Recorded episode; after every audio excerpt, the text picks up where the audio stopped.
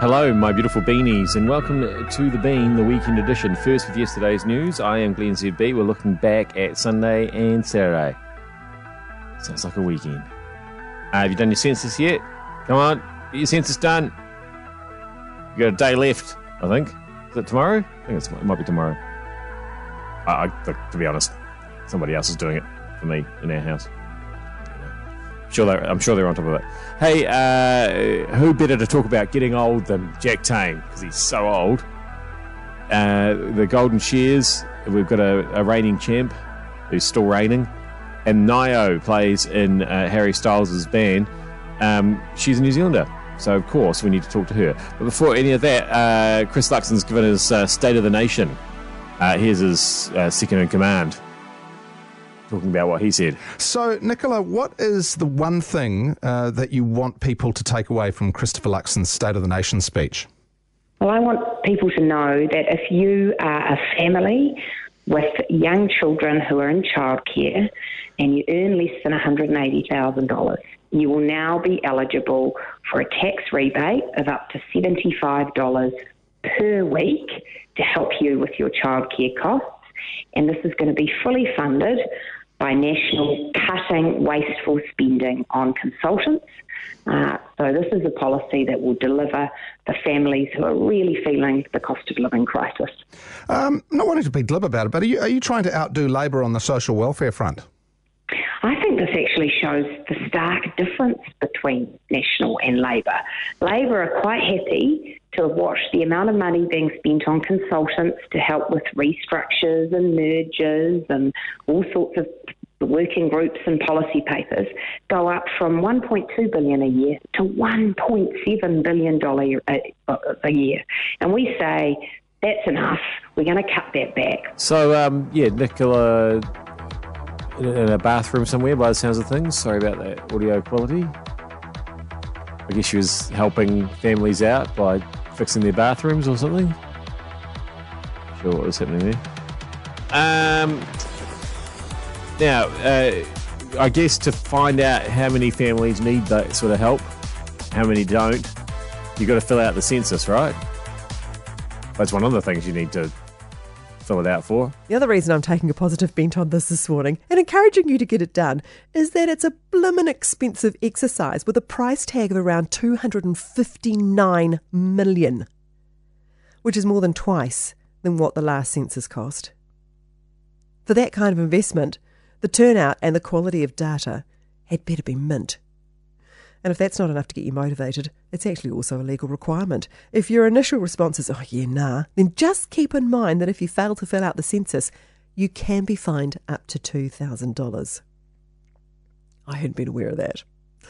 So I don't know about you. I was pretty impressed with the form. I thought it was easy and it was quick and great to manage. Definitely a step in the right direction after the botched online attempt of 2018. If that's still in the back of your mind, it is quite a different experience this time. So, you know what? You know, there's been a bit of money on it and maybe, and the experience is definitely better. But how does that cost sit with you? It does feel like it's on the steep side. I understand that we've made it a lot more easy for, um, you know, and accessible and inclusive this census. But by goodness, we really do need to have a good turnout and get valuable information for 259 million. Yeah. It's so weird. Whenever I think of the census, I think of Jesus. Is that weird? I, I might have said this in a previous podcast when we were talking about the census, but of course, you know, the whole manger situation that was because of the census, right? Because there was nowhere to stay because they had to come back and for the census. So there was no vacancies. As I remember it. It's been a while since I've uh, read the story. But um, yeah, I don't know why that always comes forefront in my mind. Um, it's good that they don't make people actually go back to where they live on census night, isn't it? Because that would mean like my kids would come back home Um, oh, hang on. That's already happened. And census was not to blame. Why do they not go away from me and stay away? Like they, they, they give me false hope. They go away and then they come back. Mind you, one of the ones that's come back, I put them in charge of filling out the census. So in a way, it's worked out. Um, am I sounding a bit old and fuddy duddy? Uh, older or younger than Jack Tame? Any day, your path might cross with someone completely randomly, and you will, you know, forge a new meaningful friendship. And I, I just reckon that is one of life's great wonders. I have so much to be grateful for an awesome family, a loving girlfriend, my mates, my health, my job. But for me, 36 is a time when I notice myself no longer taking aging for granted. I have lost more friends and family in the last few years than in all of the first 33 or 34 years of my life. And ultimately, that is the thing about growing older. The great wisdom of aging comes in realizing that ultimately it's a privilege.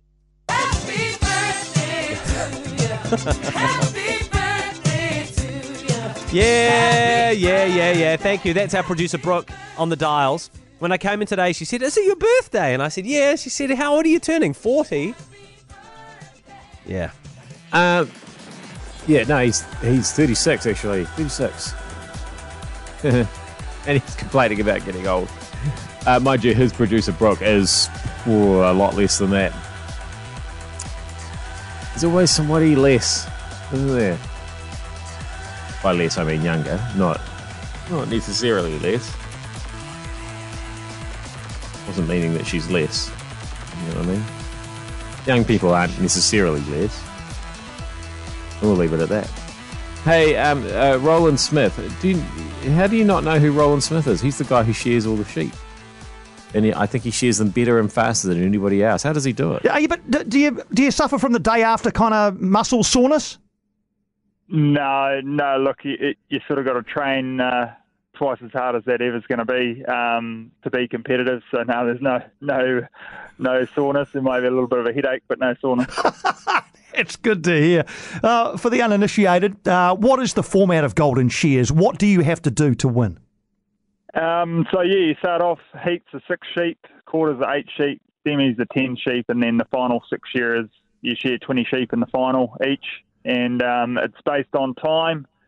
Uh, you get points for every 20 seconds, one point, and then they judge you on the board to make sure you're not cutting the wool in half, and then out back to make sure that everything's taken off and there's no nicks or scratches. So, yeah, it's speed and quality, mate. So speed and quality. So where do you focus when you're doing your, your preparation and in fact in competition? Um, because I'm sure there are some who just go hell for leather, but probably nick a few, and others who you know take their time, but maybe that can cost them. What, what's your strategy?